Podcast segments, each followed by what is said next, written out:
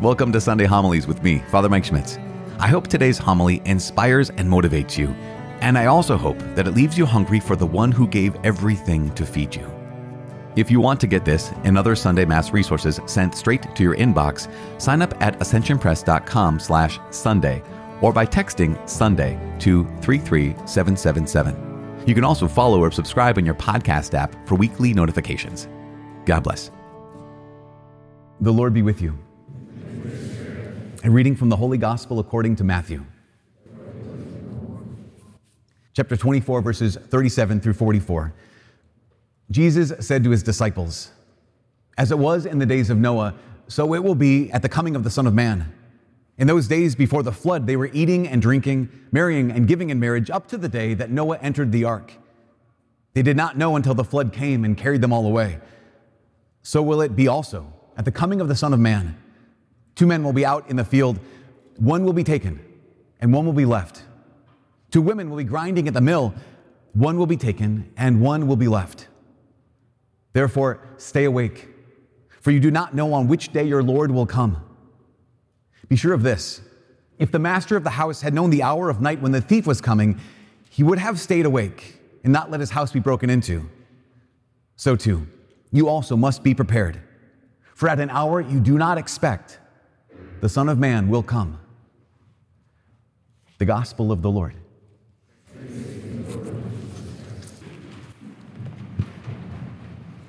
So, as I said, it is the first Sunday of Advent. It's 29 days. I mean, something about that, just adding it up, right? There's, there's 29 days between tonight and Christmas Day.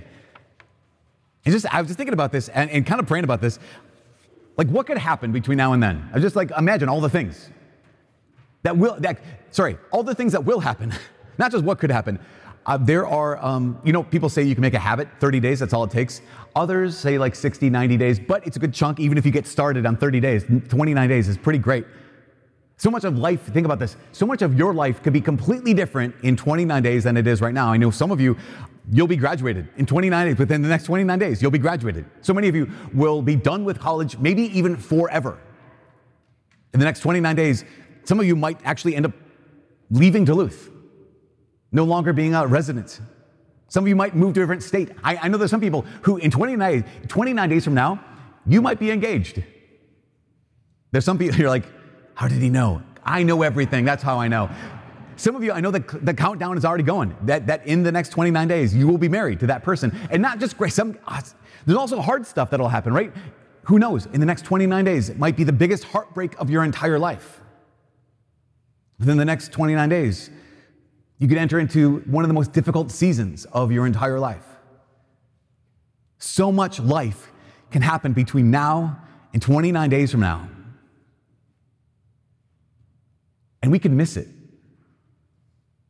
It's like so much life can happen between now and 29 days from now, and we could end up missing it. Like we could end up missing on the most important, important parts because why? Because so many of us in the next 29 days, this might be the most busy time of our life, might be the most busy time of our year. I mean, for us students, I mean, this is the time of not only papers and projects and, and exams, but also parties and all these get-togethers. We get, before we leave, we have to say goodbye. Before we leave, we have to say goodbye 10 more times. Or even if you're not in college, think about this. This season we're entering into right now you have to do all the normal things you have to do, plus a bunch of other things. Get ready for Christmas, get ready for this, the other thing, get ready for family. And so, one of those things we realize, even in the midst of busyness, so much will be different 29 days from now. So much will happen in the next 29 days. So, I want to share something, and it's just what. Again, this thing I'm going to say, like it could be super dumb. It could be so, it could seem so obvious to you. Might be seem, might seem really trivial.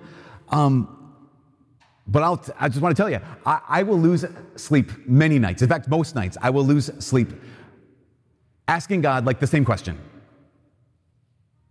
And it's the question that goes through my mind at every Mass on campus on Sundays and every Mass here at the cathedral on Sunday nights. Eh, I just look out here right now, look out over everybody, and I, I lie awake and I'm standing here and I just ask the question God, what do they need? Like, this is the question that comes back to me. And I, again, it keeps me awake. God, what do they need? Like, I'm trying to figure out what, what do they need me to say? God, what did they need? And, and crazy, God, he, He's been giving me an answer that's been really clear right, lately. Um, and He just says, um, Jesus. Basically, God said, kind of speaking interiorly to me, I'm like, God, what do they need? And He's like, uh, they need me. And I'm not very sassy with the Lord, but sometimes I get a little sassy with the Lord. I'm like, well, duh, God, I know that. What, my, my question comes back to God, like, okay, but what about you? Like, what about you do they need? And here's what God has been saying recently. He's like, no, no, no, no, not about me, me. What do you need? I don't know that you all need to hear anything about God. I think what we all need is we just need Him. I've been so struck by this because I wonder how many, I wonder how many of us that our relationship with God is secondhand. Like, I wonder how many of us, uh, we come to Mass to hear about someone else's relationship with, with Jesus. We, we come to Mass to hear about someone else's experience with Jesus. We come to hear to Mass to hear, so tell me another story about someone else's encounter with Jesus. Or even just we hear, you know, in the Bible, these are someone else's stories about God, which is great. They're helpful, they move us down the line, but how many of us have a firsthand relationship with Jesus? And how many of us are just living off of a secondhand relationship with Jesus? How many of us are actually living out of our real encounter with Jesus as opposed to just, hey, tell me another story about someone else who had another encounter with Jesus? And again, as I say that, please don't think that I'm trying to judge anybody. In fact, Mother Teresa had the same thing. Mother, because that's how I think, you know, like Mother Teresa, I'm at the same level. Um, but Mother Teresa, she was actually giving a retreat to a bunch of her sisters. And these are women who have encountered the Lord. They've given their entire life to Jesus and to serve the poorest of the poor. Mother Teresa, at one point, she's speaking to these sisters. They've dedicated everything to Jesus. Here's what she said She said, I worry that some of you have still not really met Jesus. She's talking to nuns. I worry that some of you still have not really met Jesus. She said, one to one, you and him alone. Jesus wants me to tell you again how much love is, how much is the love that he has for each one of you, beyond all that you can imagine. She said, We may spend time in the chapel, but have you seen with the eyes of your soul how he looks at you with love? Do we really know? Do you really know the living Jesus? Not from books, but from being with him in your heart. Have you heard the loving words that he speaks to you? She said, Never give up on this daily intimate contact with Jesus as a real person, not just an idea. But too many of us, we can just have a secondhand relationship. And of course, the reason is because I think, I think, because kind of, it seems like God is kind of easy to miss. I mean, it seems, I think it can seem so difficult. But it's possible that maybe we're missing out on something that's right in front of us. We just don't, re- don't realize it. A couple weeks ago, um, I mentioned the story of the two twin brothers, Esau and Jacob. If you remember them, uh, they're the, the sons of Isaac. So Esau and Jacob, we told, told the story a couple weeks ago about how Esau was the hunter and Jacob was the one who stayed you know, close to home. And at one point, Esau came back from hunting, didn't have any game, but Jacob had made this pot of red stuff, or like red porridge or red stew. And Esau, hungry, said, Hey, give me some of the red stuff. Jacob said, I'll give you the red stuff if you give, me your birthright.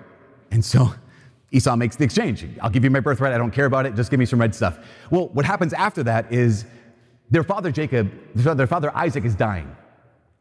And Isaac says, Jacob, go out and get me some game and then serve it to me and I'll give you the blessing. No, Esau has already given away his birthright. But then Isaac's wife conspires with Jacob to trick his blind and dying father to give him the blessing. So he disguises himself as Esau and he basically steals the blessing from Esau, from his father. When Esau hears about this, he literally is going to kill his brother. He's, I've said that to my siblings, like, I'm going to kill. Esau is literally going to kill his brother. So Jacob has to flee into the wilderness. And it's remarkable. It happened, this happens in chapter 28 of Genesis. Jacob goes to this place called Bethel. There's a shrine there and everything. And, and is, I think this is remarkable. It says this it says that um, Jacob departed, it goes to Bethel, and he stopped there. And he taking one of the stones from the shrine, he put it under his head and lay down to sleep at that spot. I think it's remarkable that he used a stone as a pillow. I don't, I don't know. But it, it gets more remarkable. It says this it says, Then he had a dream. A stairway rested on the ground with its top reaching to the heavens, and God's angels were going up and down on it. And there was the Lord standing beside Jacob and saying, I, the Lord, am the God of your forefather Abraham and the God of Isaac. The land on which you are lying, I will give to you and your descendants. He goes on to say, Know that I am with you. I will protect you wherever you go and bring you back to this land. I will never leave you until I have done what I promised you. Then Jacob wakes up and he says these words that are just so striking. Jacob wakes up and he says, God was in this place and I did not know it. God was here and I didn't realize it. That God was in this place and I, I missed it. And this is one of the things we just have to realize this truth God is not distant. God, God is not far off. God is, God is close. In fact, we would say this He's closer than you think. God is closer than you think. So that's what we're going to do for the next 29 days, for the next four weeks. For this time, from now until Christmas, we're going to be doing this series. And the series is Closer Than You Think. Because we realize this, we realize that um, Advent is a season of what? Season of preparation. It's either a season of preparation for the, to celebrate the first coming of Jesus at Christmas. We want to get ready for that. It's also a season of preparing for the final coming of Jesus when he comes at the end of time. So we, we prepare, right? We prepare either to celebrate the first coming or we prepare to enter into the second coming. But saints have always talked about this middle coming of Jesus. Saints have always talked about, yes, his first coming, his final coming, but there's also this middle coming. Because right now we're called to enter into the current presence of Jesus. Yes, celebrate, prepare to celebrate the past, prepare to encounter him in the future, but also right now, like the season of Advent is to recognize that God is here that God is now, that God is closer than you think. And so if we miss this, if we if we miss these next 29 days, we could miss everything. If we miss the next 29 days, we could miss everything. Because we don't know, right? Jesus in the gospel, he says, stay awake because you don't know. This, basically, Jesus is saying, don't miss this. Know, I, I, hear, I can hear some people saying like now or thinking right now, this is not the right time, Father. Like, again, this is a busy season. This is a difficult season. Not just busy, but also for a lot of us, it's a season of a lot of pain. Like, it can be a season of a lot of trials and a lot of difficulty. It can be the hardest season of your entire year. And I, I, I, I get it, believe me. But here's the other, other thing is that this is life. The life is busy and life is difficult. And this is life. And in the midst of this life, God is closer than you think. And that's, that's why we can't wait for things to be perfect to find Him. You know, the first reading today, it's, it's, it's from Isaiah chapter 2. And uh, what does Isaiah say? He says, he says, listen, good days are coming. He says, in days to come, the mountains of the Lord's house, here in Jerusalem, right, in Zion, shall be established as the highest mountain. And what's going to happen? All nations will stream towards it, and all peoples will come and say, Come, let's climb the Lord's mountain. Basically, Isaiah is saying, there, There's an incredible thing that's on its way. He goes on to say, You're going to beat your swords into plowshares, you're going to beat your spears into pruning hooks, basically saying, Peace is on its way. Like this is coming. Here's a question Do you know what the very next thing that happened to the people of Israel after Isaiah said this?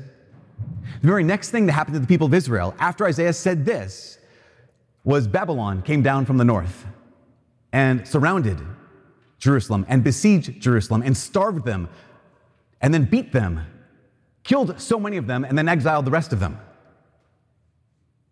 This was a hard season. In fact, this is a very difficult chapter in the story of a people who has a lot of difficult chapters in their story. But Isaiah is saying, yes, but in this, God is here. Isaiah is saying, yeah, even in your defeat, God is closer than you think.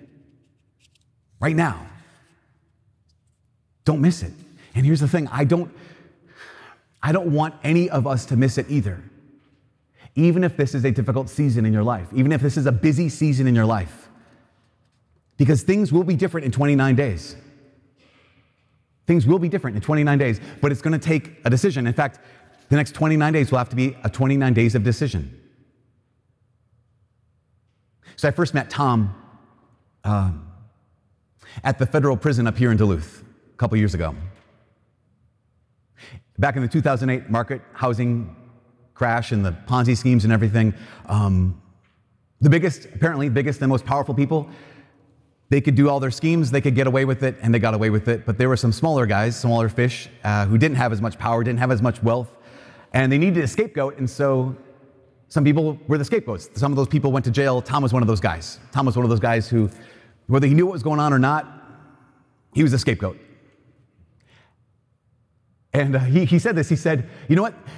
Those people who are powerful, those people who are super rich, they could, uh, they could throw me in prison, ruin my life, and, and really, who cares? His reputation was destroyed, his family was devastated. And Tom said about this, he said, he said this, he said, you know, that can happen to a person. What happened to me can happen to a person, and one person can walk away bitter and angry, which makes complete sense, right? You get thrown to prison for a crime that you were like, I didn't even realize this was happening. I didn't realize this was a crime, but I'm the scapegoat. He says that can happen to a person, and they can walk away bitter or angry. He said, I walked away with so much gratitude. He said, It cost me everything, but it has been worth every single tear. Before he went to prison, he said he was invited to lay down his life. He basically he said he was invited to us. He, that Jesus told him, "Okay, you're going to go to prison. There, you're going to spend time with me, and there, you're going to raise up an army of adorers of me." And so before Tom went to prison, he said he laid down in front of the tabernacle in his local Catholic church and he just said, Jesus, I'm laying down, like a priest lays down his life before he gets ordained. He said, I'm going to lay down my life and I'm just going to spend time with you in prison. So in the prison here, there is, uh, there are about 12 different religions that are represented. Everything from the Catholic Church to Satanism is there. And, and in fact, at the chapel, there, there is in a loft area in the prison there's a tabernacle with Jesus truly present in the Eucharist. In the same room, same essentially same structure as they would do witchcraft and other satanic rituals. But Tom, he said in the years that he was in prison, he spent hours in front of Jesus in the Eucharist. In fact, in fact I think he said he totaled up the hours. He said he might have spent 15,000 hours with his arms wrapped around the tabernacle, just clinging to the Lord and it transformed his life. It so transformed his life that he, he told the story once about uh, another inmate. Um, his name was Rick. And Rick had spent about 12 or 14 years in Leavenworth. Uh, Rick was about 62 years old. He'd been a meth addict for 40 years, and he'd been in the Hells Angels, and that's how he arrived in, in prison for a, a long, long stint. He got sent for the last six months or so to Duluth, to the federal prison here. He was Tom's cellmate for about two days, and then he got moved on. And as the weeks unfolded, Rick noticed something about Tom. In fact, so he came up to Tom at one point. He said, Tom, listen, I've been in prison for however long, right? My life's been a mess. I've been doing Bible studies. I've been praying. I've been around Christians. He says, but there's something in you that I've never seen before. And it's something that I want. So Tom was, he said, I realize this guy, this guy, he's got six months left. I mean, we don't have a lot of time. And he, so he basically he says, um, okay, listen, Rick, you're six months from the door. Do you really want to know? Like, how badly do you want to have what I have? How badly do you want to know what I know? And Rick was like, so badly. It's okay. Here's what you're going to do. We're not going to study the Bible. You've already done that. We're not going to read the catechism. I'm not going to teach you apologetics. He said, and if you're going to waste my time and not do exactly what I say, then we're done. And he said, this, this guy, you know, here's a banker who went to prison, talking to a Hell's Angel guy who went to prison. He's looking at him like he's crazy. Like, okay, go on. He says, but if you're gonna, if you wanna, if you're in it to win it, then you're gonna sit down and you're gonna shut up and you're gonna follow my instructions to the letter. Now, I would never have said this to anyone, not much less a Hell's Angels guy. But Rick was like, fine, I'll do it. I don't care. I'll do whatever you ask of me. So, okay, now open up your Bible. Rick opened his Bible and he said, okay, go to John, Gospel of John. Went to the Gospel of John. He said, go to chapter 6 and read verse 51. And verse 51, he says, read it to me. And Rick said out loud, he said, well, I'm the living bread that came down from heaven. Tom said, do you know what that means? Rick said, I, I don't. And Tom says, that's your problem. Here's what you need to do. For the next 30 days, you're going to go into that room where I go, where the tabernacle is, where Jesus, the true bread from heaven, the Eucharist is. And you're going to go into that chapel, in front of that tabernacle, for one hour every day for the next 30 days. And if you're not there, you're going to tell me when you're going to do it, and I'm going to pop my head in. And if you're not there, we're done. Because you, have no, you have no more time. It is time to wake from sleep. You have no more time. Are you willing to do that? Tom said, I'm willing to do anything. okay. The first time we go in, I'm going to go with you. So they went into the chapel, went in front of Jesus in the Eucharist, in the tabernacle, and he said, Here's what I need you to do. This first time, I need you to beg Jesus to reveal himself to you. I need you to beg Jesus, just that you're desperate. Jesus, reveal yourself to me, reveal your love to me, reveal your true presence in the Eucharist to me. All right, great. He does it. Okay, I'll check in with you in 30 days. Rick shows up every single day for one hour for the next 30 days. Day 27 rolls around. On day 27, this 62 year old man races out of the chapel. He's racing across the field at the prison there, and he's just crying. He said he's run, he was running like an eight year old boy, just sobbing, going, Where's Tom? Where's Tom? Finally comes to Tom, and he finds says, Tom, I met him. Tom's like, I know he's in the Eucharist. He's like, no, Tom, like he embraced me. Didn't just like a, so, uh, someone takes your hand and shakes it. He like he embraced my whole heart. Like I am completely new. I he had went from a secondhand relationship to a firsthand encounter with the true and living God in the Eucharist. Later on that year, before he got out, Rick was received into the Catholic Church by Bishop Sirba before Bishop Sirba passed away. Later on that year, he not only was confirmed, he got to receive Holy Communion for the first time after he got out of prison. He wrote Tom and his wife this letter just saying, My life has been transformed by Jesus in the Eucharist. My life will never be the same. He's, I've experienced so much joy, so much freedom, so much love. The reality of Jesus Christ in the Eucharist has shifted everything in my life. So here's the invitation Tom had and Rick had 30 days. We have 29 days. Rick spent one hour. I'm asking for 29 minutes. Here's the invitation. If you want what Tom has, if you want what Rick now has, if you want your life to be completely different in 29 days, here's my invitation 29 days of decision, 29 minutes, 29 days. Every day for the next 29 days, my invitation is to spend 29 minutes in the presence of Jesus in the Eucharist. And I, what I mean by that is, I, I, don't mean like, you know, you just read your Bible um, in your room or you find a quiet place and you pray. I mean, you go to either to the church or you go to the chapel at Newman and you spend 29 minutes for 29 days and beg Jesus to reveal himself to you because we realize we cannot, we cannot continue to have a secondhand relationship with Jesus. You're not made for a secondhand relationship with Jesus. You're made to have a firsthand relationship with Christ. This isn't magic but it is power. And we realize this nothing will change if nothing will change. Maybe this is too much. Maybe this is too daunting. Maybe this is too intimidating. I'm not inviting anyone to perfection. What I'm inviting us all to do is try to place ourselves in God's presence, to realize that He's closer. To take that risk for the next, for 29 minutes, for the next 29 days, and to go from having a second-hand relationship with God to having a first-hand relationship with God. I'm thinking about this in the chapel over at the house. Jesus, if you're, from the, if you're sitting in the front row, Jesus is five feet from you. He has come so close. So get close. 29 minutes, 29 days to get close to Jesus because he is closer than you think.